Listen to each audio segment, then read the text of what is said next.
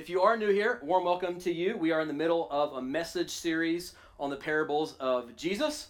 Parables, as we've said for the last month or so since we started this series, uh, they're really they're earthly stories that are designed by Jesus to uncover or unearth deeper spiritual meanings. And so what we found out going through this series is that man Jesus was a he was incredible, a master storyteller, right? And so there's so much richness to these parables. There's so much truth that we can take, we can apply to our lives in real and practical ways that have the power to actually be, begin to transform our lives. So this morning we're going to be looking at the second half of one of the most famous parables that Jesus ever told. It's commonly known as the parable of the prodigal son. As we said last week, that, that really is mistitled. It's, it's a misleading title because it's not a parable about a son. It's a parable about two sons and one really amazing father. And so, if you're here last week, the first half of the story, uh, we saw that Jesus, as he oftentimes was, was preaching to this massive crowd. Jesus was a powerful teacher. Um, he's out there, he's healing sick people, he's restoring sight to the blind, man, he's feeding hungry people, he's casting out demons, just all of these really incredible, miraculous works that people had never seen before. And so the crowds just were swelling. Uh, Jesus can go anywhere. These crowds would just follow him wherever he would go. And on this particular occasion in Luke 15, Dr. Luke tells us there are two groups of people listening to Jesus preach. And so one group is what he called the tax collectors and the sinners. Now, these would have been kind of the, the public sinners of the day. So we're talking uh, prostitutes, we're talking thugs, we're talking uh, drug addicts, all, all, all, that kind of stuff. They were basically the social outcast rejects of that society. That was one group. Uh, this group of people, for whatever reason, they were attracted to Jesus. They were attracted to the message of hope of the coming kingdom of God. But there was a second group that was also in the crowd listening to Jesus preach. And Luke tells us that second group was made up of the Pharisees and the scribes. Now, the Pharisees and the scribes were really religious people. These guys would have been morally upright people, but they were there and they were listening to Jesus. And unlike the sinners, they were actually angry as they were listening to Jesus teach and preach because Jesus was hanging out with the sinners. He was hanging out with the, the prostitutes and the lowlifes of that society. And Jesus was actually welcoming them into the kingdom of God. And the Pharisees were deeply disturbed by this because I think in their minds they thought, man, we're the ones who have earned God's love. And these, these sinners over here, they've actually earned God's wrath. And yet here Jesus is He's welcoming them. He, he loves them. He actually goes to their homes. He, he eats with them. And I think they would have been thinking, man, Jesus, listen, we're, you got it mixed up, man. We're the good people. We're the good people. They're the bad people. But Jesus is teaching them that their categories are all wrong. See, it's not about good people and it's not about bad people. It's about people who are either dead or alive. Last week we looked at the younger son, there's this incredible scene where he betrays his father, right? You guys remember that? The younger son comes to his dad and he says, Pops, listen, I, I wish you were gone. Pops, I, I, I, wish I wish you would just go ahead and die and, and give me what's coming to me. I want my money, I want my inheritance now. And so the father, in his grace, grants him his wish, and the younger son takes all of the money. And he goes off to a faraway distant country and he blows it all in reckless living. So, partying, prostitutes, you name it, this guy was probably doing it. He is the typical rebellious, hedonistic younger brother. Now, eventually, the younger brother runs out of money, partying it up, right? Not only that, the economy then tanks. And so we have this picture of him now working on a pig farm, literally starving to death. And then one day uh, he comes to his senses and he goes, Man, this is what am I doing here? He was looking at the pig slop, longing to eat it, and the farmer wouldn't let him eat any of the pig slop. And he comes to himself and he's like, Well, this is crazy. What am I what am I doing? Like even the servants in my father's house are taken care of and they eat well. So this is what I'm going to do. I'm going to go back to my father. I'm going to repent. I'm going to ask for forgiveness. I'm going to go home and I'm going to say, Dad, I'm sorry, man. I sinned against you and I sinned against God in heaven, and I know I'm not worthy to be your son anymore. So just take me home. Let me be a servant in your household. I know I could never be your son again, but just take me in as a slave. And we saw this beautiful, scandalous picture of grace where the father sees his rebellious son coming from a long way off, and the father doesn't wait for him to get there. The father actually takes off in a full on sprint and runs to his son and he gets there and he grabs him and he embraces him and he hugs him and he's showering him with kisses, right? And he calls to the servant, hey, get the best robe, get the best sandals, get the rings, kill the fattened calf. We're to throw a party. Because my son was once dead, but now he's alive, right? He was blind, but now he can see. He was lost, but now he is found. And it's just this incredible story of grace and forgiveness and love and reconciliation. Books have been written about this parable. Entire movie plot lines have been based on the first half of this parable of the prodigal son. It is a captivating storyline. And for most people, that's where we finish the story, right? We go, Yay! The younger son came home. And the father forgave him and loved him. And there's this beautiful picture of reconciliation. And there's a huge party. Let's stop there. High five Jesus. But Jesus wasn't done with the story. There's a second act to this parable. Now, the first act, the first half, dealt with the younger son who represented the sinners in the crowd, right? The tax collectors, the prostitutes, the drug addicts. The younger son represents that group of people hearing him preach. And what Jesus was saying to that particular group is listen, it doesn't matter what you've done. It doesn't matter what you've done. It doesn't matter how far you've run. You have a father who loves you. You have a father who pursues you. You have a father who desires to welcome you home and embrace you. Just come home. Go home to your father. That's what Jesus is telling this group of people. And they would have been shocked by this level of grace. They would have never heard anything like this before.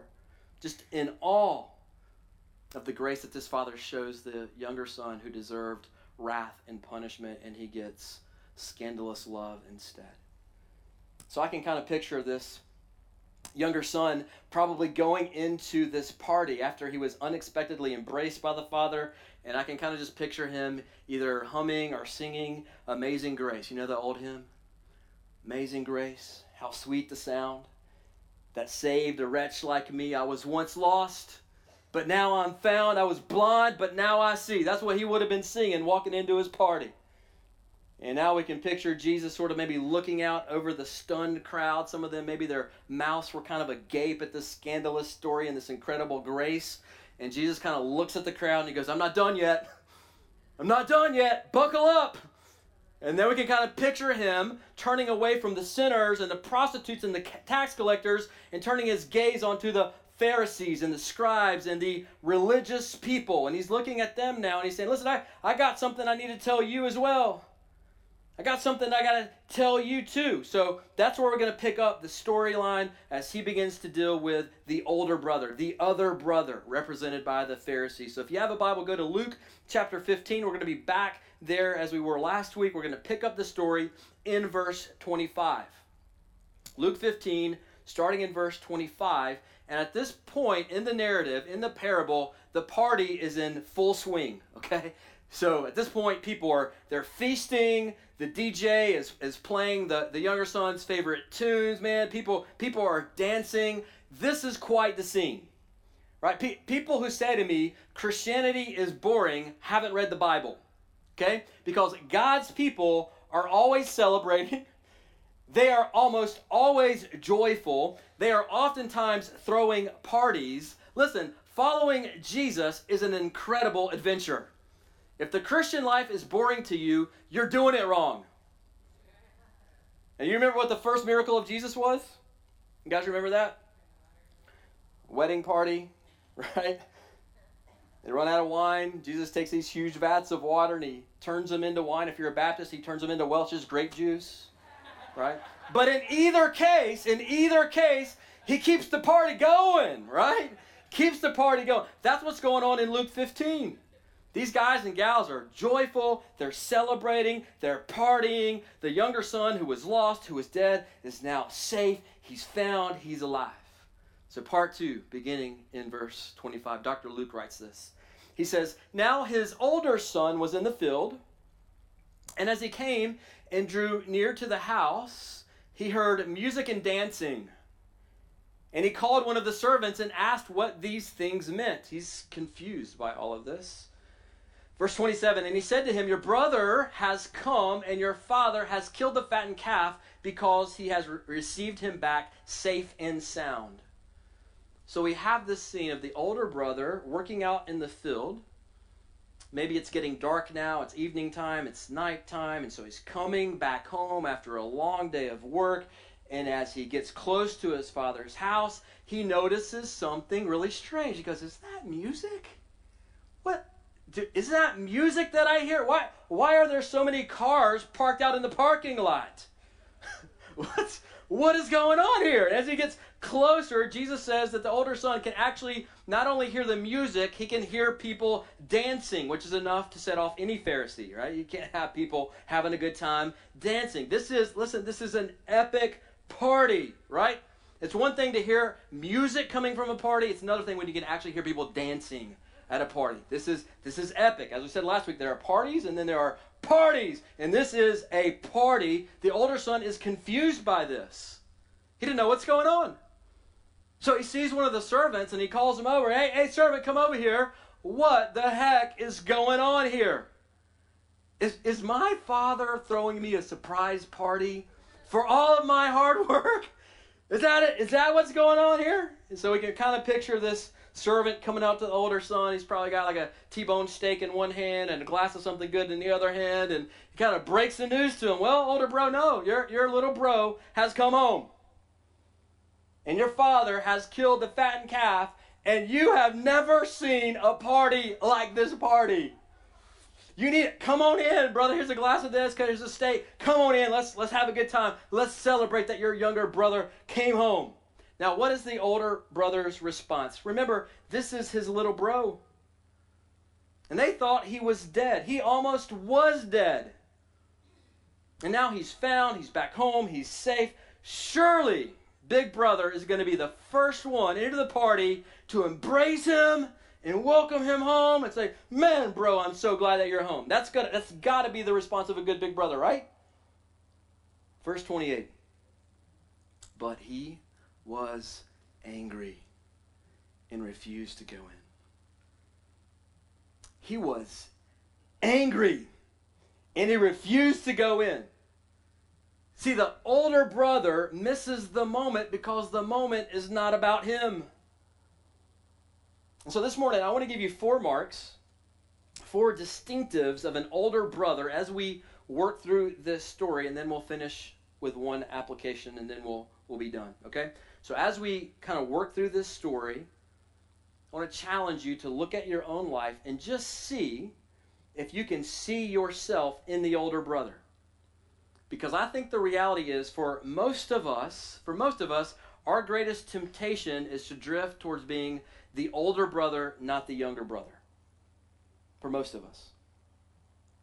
See, for me, like at age 39, it's, it's probably not my greatest temptation at this point in my life to just disappear one day and clear out my bank account and go party it up for six months with you know drugs and prostitutes. Like that probably is not going to be the biggest temptation for me at this point in my life. But the subtle drift of the older brother, man, to begin to perform to earn God's favor, to earn God's love, to begin to think that I've I've done something for God, to begin to think that I've I've earned something in his kingdom, that God that God maybe he kind of owes me a little bit. That maybe I'm maybe I'm actually better than these other people over here. Listen, y'all, that that is a deadly drift. And if I'm being honest with you, I'm just telling you, I feel that. I feel that tug in my heart some days. And here's here's why that's so scary to me. This is this is true universally, and this is why it's so scary. Pharisees never realize they're Pharisees. Have you ever noticed that? Pharisees never recognize that they're Pharisees at heart. They always, 100% of the time, think they're in the right because outwardly they're doing a lot of the right things. I think that's why Jesus says in Matthew 21, he addresses the Pharisees, and he says this to the Pharisees, to the rule followers, to the religious people, to the churchy people. This is what Jesus says to them. He says, Truly I say to you, the tax collectors and the prostitutes will go into the kingdom of God before you. Why would he say that? I think Jesus said that because the sinners, the tax collectors, the drug addicts, the prostitutes, they know they need God. They see their sin clearly. They are not deceived about their standing before the Father. But the big brother, the big brothers among us, those of us who think we're good people, and they think they have God when they really missed God. So, four marks, four marks, four distinctives of being a big brother. Number one, older brothers are marked by anger over thankfulness. They're marked by anger over thankfulness. Now, here's what that looks like practically. We wouldn't say this out loud, but this is how it plays out in our minds. God owes me. God owes me. I, have done everything I was supposed to do, God. God, I, I, I, read, I read my Bible and I, I prayed almost every day, God, and I, I went to church and, and, and I stopped cussing and, and, and my marriage still fell apart. And my business still went under, and my, my kids still got sick. God, how dare you? I held up my end of the bargain, and you failed me. Big brothers are always marked by a spirit of anger instead of gratefulness because they thought that they could perform well enough to make God indebted to them. Church, I want you to hear me when I say this. That's not the gospel, that's religion. And religion is deadly, man. Religion will suck you in. It will religion will lie to you. It will strangle you with the very Bible verses that you memorize so that you can control God. Religion is toxic and it leads to a heart of anger. So just ask yourself as we work through this, man, is that me? Do I have the older brother's heart here? Am I am I am I kind of entitled? Do I get angry when God doesn't do for me what I think he should do for me? Do I respond in anger when God doesn't give me what I think I deserve or what I think I've earned? See, angry people are almost always Pharisees at the heart level. Now, I want you to look at the response of the father. He gets word, right? The servant, I would imagine, goes back in and says, Hey, your, uh, your older son is here, but he's really ticked off, man. And he, he I tried, I talked to him, he will, he will not. He will not come into the, the party. So the father goes out to talk to his older son, and let's pick up in the second half of verse 28. It says, His father, his father came out and look at that word in the ESV, it says, entreated him. It entreated him. That, that Greek word, it literally means to, to invite someone. To invite, to exhort. It, it almost carries this connotation of, of begging begging his older son to come in. Now, don't, don't miss this. For a lot of us, it's really easy, isn't it, to love the younger son but to hate the older son. But don't miss this. The father comes out and pursues both of them. The father loves the rebel and he loves the legalist. They're both invited into the party. But I would submit to you this morning that it's the older brothers among us who are in the most danger. Why would I say that? Because the younger brothers know they're sinners. The younger brothers know they're busted up. They know they're broken. They know they're in need of God's grace and forgiveness. But those of us who are older brothers, man, we follow all the rules. We follow all the rules, man. We're, we're good people. We don't sleep around. We don't get hammered on the weekends. We wear t shirts that say hugs, not drugs. We put Jesus Fisher, Jesus fish stickers all over the back of our car, and we kind of think we never say this, but we kind of think in our minds like God is a little bit lucky to have me on his team. And we wouldn't say that, right? But he's a little bit lucky to have me on his squad. See, older brothers don't see their sin. They don't see their need for grace. And so it's the older brothers among us who stand in the greatest danger of missing the party. Isn't that ironic?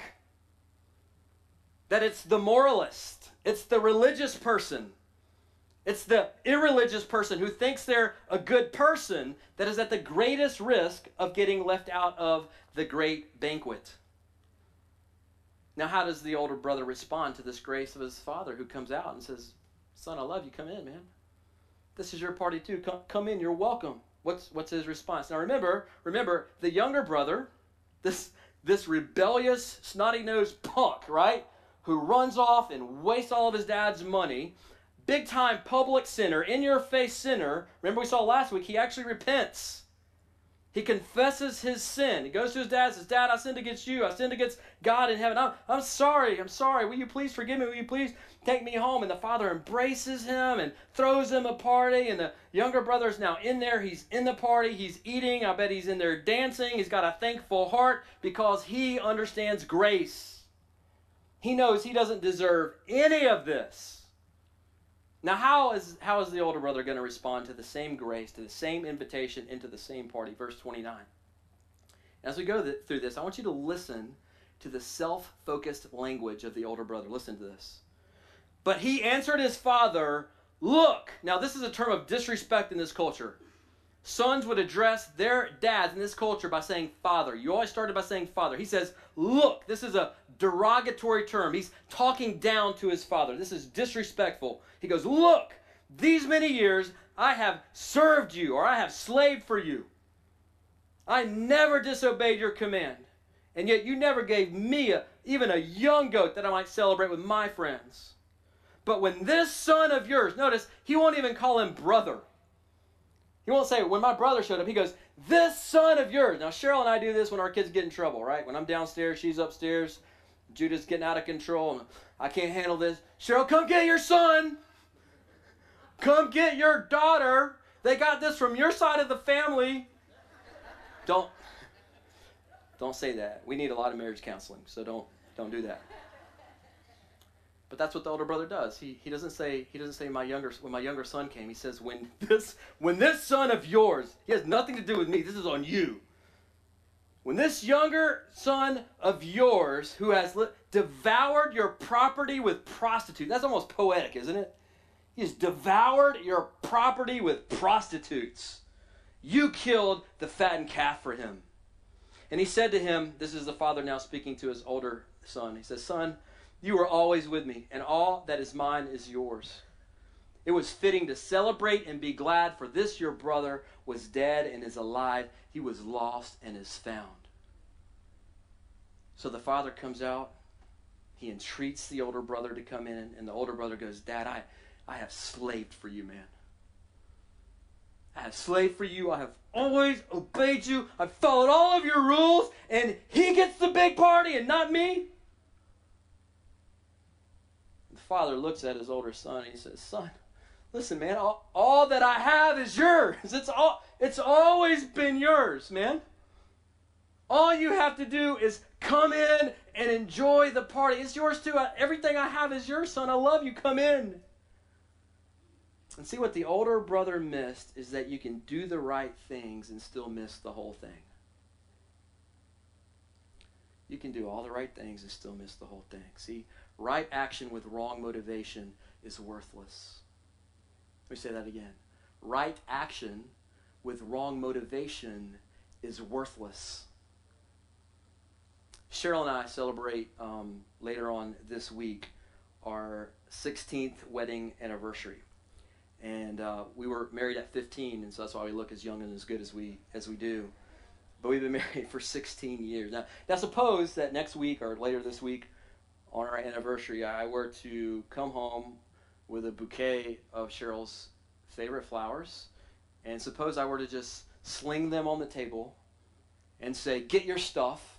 I'm taking you on a date to celebrate our anniversary to your favorite restaurant. And I want you to know that I don't want to do this that I'm not looking forward to it. In fact, I don't even love you, but I want to do the right thing by God. And so I'm going to do it even though I don't want to do it. So grab your junk and let's go.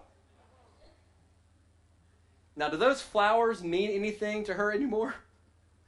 Does that date mean anything at all to her in that moment?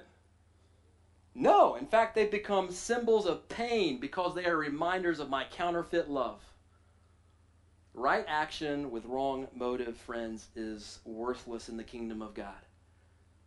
It is worse even because it's not from the heart, it's fake. It's contrived, it's forced. It's not from a place of love or joy. So here's the second mark of being an older brother. Number two, older brothers are marked by self righteousness over humility. They're marked by self righteousness over humility. And here's the danger of self righteousness self righteousness does two primary things in our hearts. The first thing it does is it blinds us to grace. It blinds us to grace. The second thing it does is it blinds us to our own sin. See, this older brother is so wrapped up in what he thinks he deserves that he can't even see the beauty of the grace that the Father is offering to him. See, you will never understand and you will never love grace if you don't think you need grace. And there are so many of us in the church, there are so many of us that would call ourselves Christians, would call ourselves disciples of Jesus, that would say, Yeah, grace is awesome, man. I'm all about it. I, I love the grace of God, and it's really for those people out there. Like I don't really, I'm a pretty good guy. I, I, I might need like a little bit of God's grace, those people out there, it's really for those people out there. I just need a little smidge. And that tells you that we you don't understand the grace of God. Let me ask you this. How many how many beautiful moments of grace do you think that we miss almost every day in our lives because our eyes are perpetually focused on ourselves instead of the Father? Listen, if you if you want a miserable life full of miserable relationships, Here's the secret. All right, you ready for this? You come you come to get that secret today? You want a miserable life? Here, here's the secret. You want terrible relationships, you want a terrible unhappy life. Make everything all about you. Make everything all about you. Hey husband, hey wife, you want a horrible marriage? Focus on your wants. Focus on your desires. Focus on how you've been wronged. Focus on how, how you deserve more from your spouse. Students, if you want to be miserable, start comparing what you have to what everybody else has. Start, start thinking about how unfair it is that they have what they have when you have what you have. And that's exactly what this older brother is doing here. He's saying, I deserve the party. Not my younger screw up brother. I'm the good guy. He's the bad guy. I've earned reward. He's earned justice. See, that's what self righteousness does, and it's so subtle. We don't recognize it in ourselves, and it's so lethal because it blinds us to grace and it blinds us to our own sin. Friend, ha- have you ever just stopped for like a moment and just considered this? Because I think it's true for like 99.9% of us in the room. Have you ever just stopped for a second and thought about how easy it is for you to recognize sin in other people's lives and how hard it is for you to see sin in your own life? Have you ever just stopped and thought about, like, why is that? Why can I so clearly see sin in everybody else's life, but it's so hard for me just to see any sin in my own life? How defensive do you get when people point out sin in your life? That is a surefire sign that you are the older brother in this story. Friend, guard your heart against self righteousness, thinking that you've earned or you deserve the blessings of God. Both the older brother and the younger brother need grace equally because they are both sinners. One outwardly sins, one inwardly sins, but they are both lost. They are both separated from the love of the Father. They both need reconciliation. One realizes it, the other doesn't realize it. Who is in more danger? The older brothers among us who don't recognize that we need the grace. And what Jesus is saying to these Pharisees listening to this parable is this You are the older brother. He looks, looks them right in the eye. He says, You got that's this is I'm talking about you you guys are you guys are the older brother. You think you're good because you're outwardly moral but i'm telling you i'm telling you your heart is just as jacked up as the prostitutes and the sinners that you're so proud that you're not like. You need grace every bit as much as the kid with needle tracks running up and down his arms. Religious person you need grace just as much as the woman who hooks up so that she can pay her rent and feed her kids See, the older brother and the younger brother's hearts look a lot different, but in the end, they're actually the same. They both want the Father's blessing, without relationship. They're just using different strategies to get what they want. See, the younger son is using rebellion to get what he wants from the father. The older son is using obedience to get what he wants from the father. But neither of them have a relationship with him. Neither of them love their dad. They just have different ways of using him to get what they want. Here's the third mark of being an older brother. Older brothers tend to develop a superiority complex over compassion. And again, this is so dangerous because for most of us, this happens so slowly. Because look, none, none I don't think anyway, I, I don't think any of us wakes up one morning and we just kind of go in our minds, today is the day that I finally become a legalist.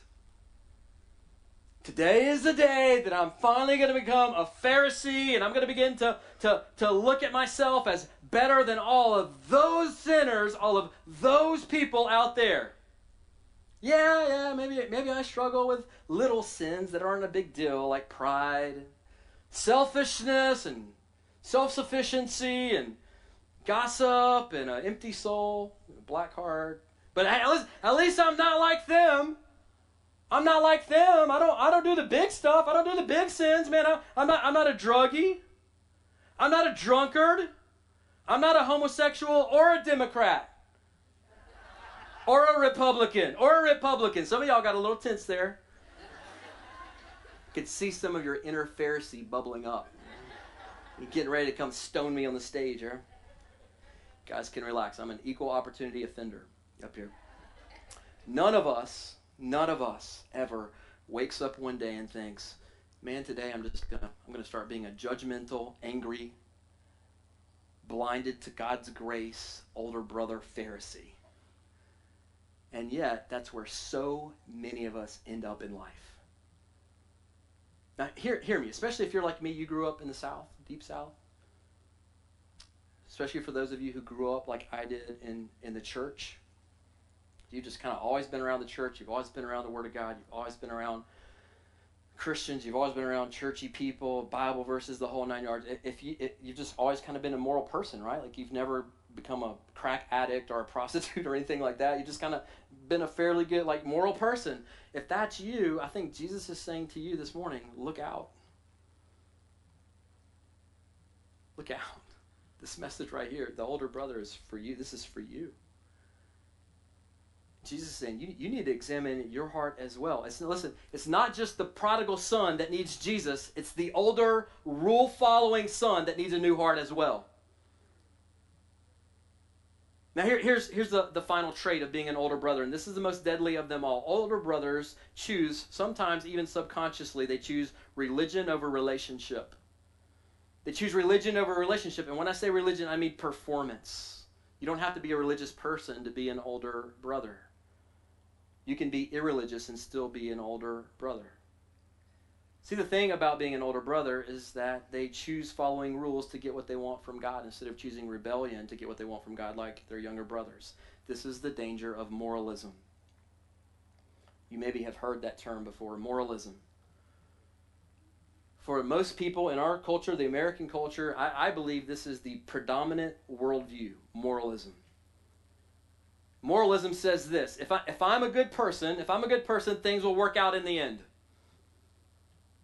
So if I, I don't kill anybody, I don't, I don't cheat on my spouse too many times, I, I'm a pretty good person. If I just do more good stuff than I do bad stuff, in the end, God's, God's going to be okay with me.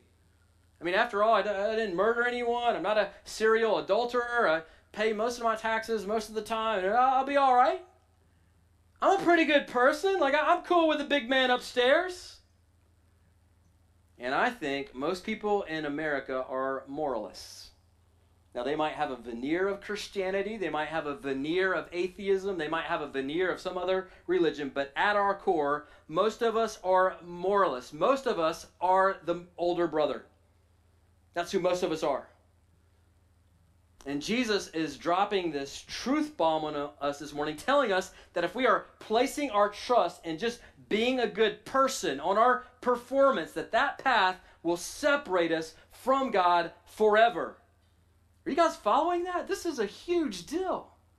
And Jesus is shattering their paradigm of who God is and how to get to God. Do you want to know the really scary part about this parable to me? Guess how this parable ends?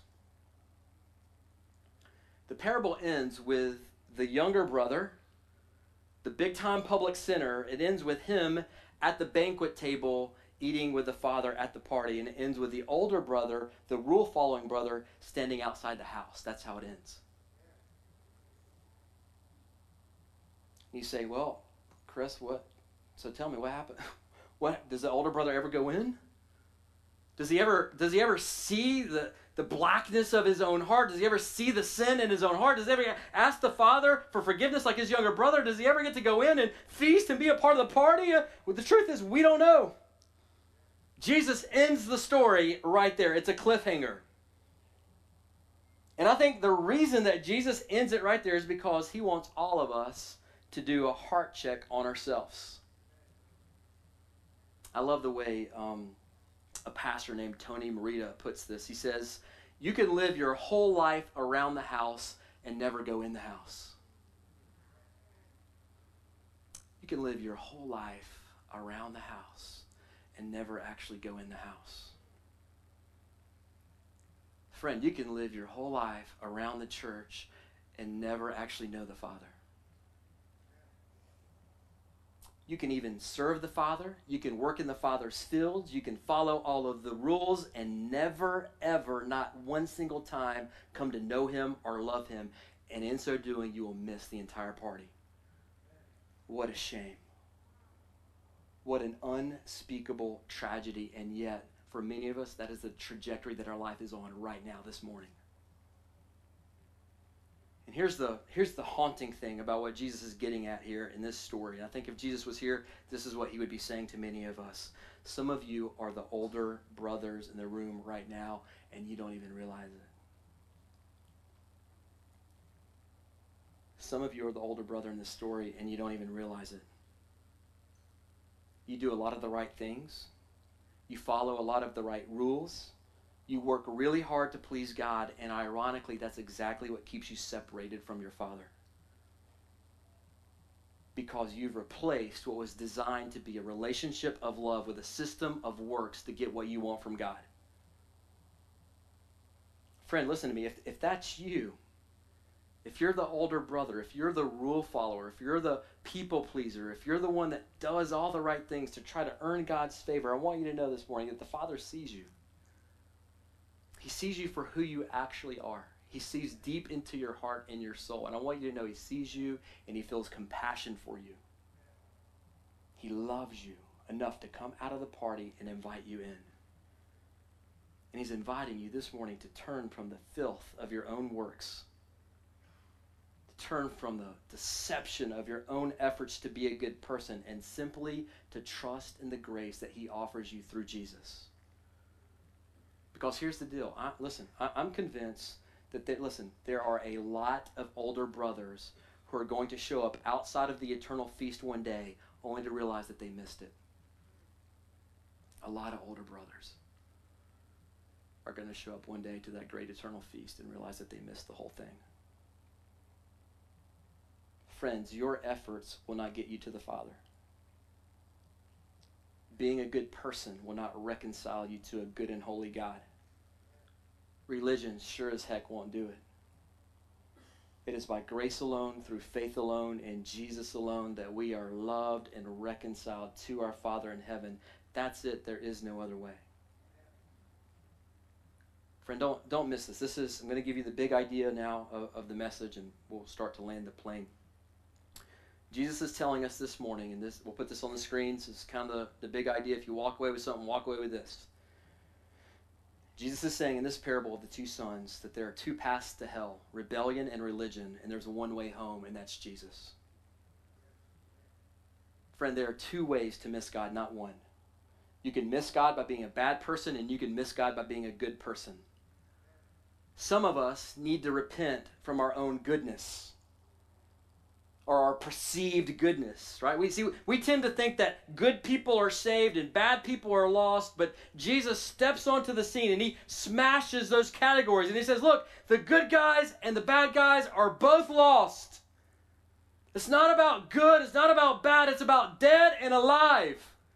God wants to take dead people and make them alive. There are two paths to hell, one way home, and that's through Jesus Christ. Here's, here's the thing. In this story, when the little brother runs away, and the little brother is starving to death in a distant land because of his own sin, in this culture, who should have gone after him? Do you know? In this culture, the oldest brother had a cultural responsibility to reconcile the family. It is the older brother who should have gone after the little brother, but he didn't. The younger brother had a bad older brother because he was too busy being good. He was too busy following all the right rules to do what he should have been doing, and that's rescuing his little bro. That's the bad news. Here's, here's the good news Jesus is our true and better older brother. Hebrews 2:11 says that Jesus is not ashamed to call us brothers. Romans 8 says that Jesus is the firstborn of many brothers. Jesus is our perfect older brother who did come after us when we were in a faraway land, distanced from the Father because of our own sin. He came for us and He did reconcile us to the Father by His own blood so that now we can lay down our efforts to try to please and appease God by being good enough and trying hard enough. Beloved, isn't that an exhausting way to live your life? Always trying to perform and do more and be just good enough for people to love you or for God to accept you, that is exhausting. And God is inviting you to get off the treadmill of performance this morning and rest in what Jesus has done for you through his perfect life, death, and resurrection on our behalf. And it doesn't matter if you're here this morning as a younger brother or an older brother, the Father is inviting you into the feast. So, whether you're an older brother, whether you're a younger brother, this morning, will you repent from your sin? Whether that's in your face sin, like the younger brother, or whether that's hidden sin, like the older brother, the pride and arrogance that damned him. In either case, will you turn from your sin and embrace the Father's love for you through Jesus Christ, who came for us as our perfect older brother? As we close, let me invite you just to bow your heads for a moment. We're gonna we're gonna sing in a minute. Then we're all gonna go home and eat leftover turkey sandwiches and pass out on the couch. But before we do that, I want to finish with this. Tim Keller, a pastor, a theologian in Manhattan, has done a lot of work on this particular parable, and this this is something that he said that was really meaningful to me. I hope it'll be meaningful to you as well.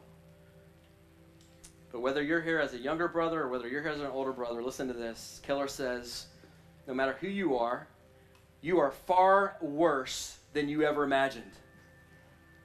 You think you're a good person? No, you're not. You are far worse than you ever imagined, and yet, Keller says, you are also more loved by the Father than you could ever dream. This is the gospel. There are two ways to miss God. You can miss him as a rebel, you can miss him as a rule follower, but there's only one way home, and that's through Jesus. Let's pray. Father, thank you. Thank you so much for loving us enough to give us the truth about ourselves. God, thank you for shining a light into our hearts with parables like this one so that we can see ourselves clearly. Thank you for exposing our hearts for what's really in them. Thank you for exposing us to who we actually are, God. Thank you, Father, that you invite all of us, whether we're younger brothers or older brothers, you invite us into the party, you invite us into the feast, you love us and you pursue us both. God, and for the person here who's on the path of rebellion, like the younger brother, or for the person here who's on the path of rule following, like the older brother, would you show both of them that their paths, apart from you, lead to destruction? God, would you help us see the beauty in Jesus, God, our, our perfect older brother who came for us, who came to rescue us, and he made a way for us to know you intimately, personally, relationally. Father, for the person here who might be saying in their hearts right now, yeah, Chris, that, that's me, man. I, I'm the younger brother. I'm, I'm on the path of rebellion. Or, or maybe you're here and you're saying, man, I'm, I'm the older brother. I'm the older brother. I, I, am the guy that follows all, all the right rules and I, I go to church and I read my Bible and I don't cuss and I think I'm doing all the right things, but I'm realizing right now I am so far removed from the love of the Father. I don't know Him, I don't have a relationship with Him. I am alienated from my Father. I see that clearly now, maybe for the first time. If that's you, brother, sister, I just want to invite you to pray something like this with me right now. Father, I, I am a sinner. And maybe I didn't even see it before, God, but I see it clearly now. God, forgive me of my sin. God, God, cleanse me of my of my badness. God, cleanse me of my goodness. God, make me new as I as I trust in what Jesus has done to make me right with you. Give me a new heart because of what Jesus has done for me. I want to walk with you. I want to know you. I want to be in a relationship with you, and I want to start that right now today. And Father, for those of us who, by your grace and only by your grace, for those of us who are former younger brothers and former older brothers, or maybe a mix of both, God, for those of us who have already been redeemed through Jesus, God, would you would you teach us to see people in our lives the way that you see them, God? Would you teach us to, to love the younger brother and the older brothers in our lives and invite them into the feast? To come out of the party and entreat them, to invite them, to, to beg them, to woo them, to come into the party by reminding them that there's only one way home. It's by grace through faith in Jesus, God. Help us to live this out this week and for the rest of our lives for our good and for your glory. And we ask it all in Jesus' good name. Amen. Church, let's stand and sing.